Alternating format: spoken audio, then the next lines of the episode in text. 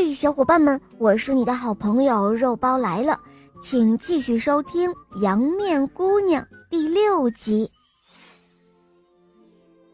雷卓拉一听，这老人竟敢这样向他发问，雷卓拉气冲冲地说道：“哼，你难道不知道我是谁吗？你这个老山羊头，你怎么敢这样跟我说话？哼！”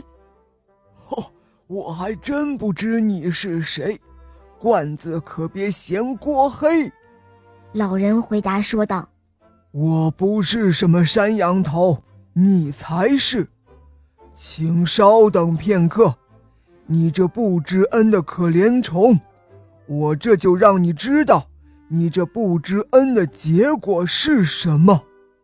说完，老人就匆匆离开。回来的时候，手里拿着一面镜子，举在雷卓拉面前。一看到自己那张丑陋毛茸茸的脸，雷卓拉吓得几乎要晕倒在地。他情不自禁地大哭了起来。这时候，老人接着说道：“你必须记住，雷卓拉，你只是一个农家的女孩，是那位仙子让你成为了如今的王后。可是你却忘恩负义，他为你所做的一切，你连一声感谢都没有说过，因此。”他才决定要惩罚你。如果你希望那长长的白胡须消失，那你就去跪在他的面前，求他原谅你吧。他有一颗仁慈的心，也许他会同情原谅你的。听完这一番话，雷卓拉的确为自己的行为感到愧疚。于是他接受了老人的建议，他跪在门前，请求仙子的原谅。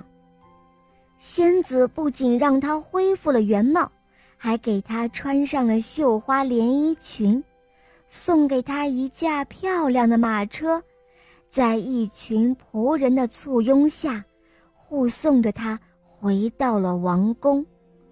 国王一见他恢复了从前的美貌。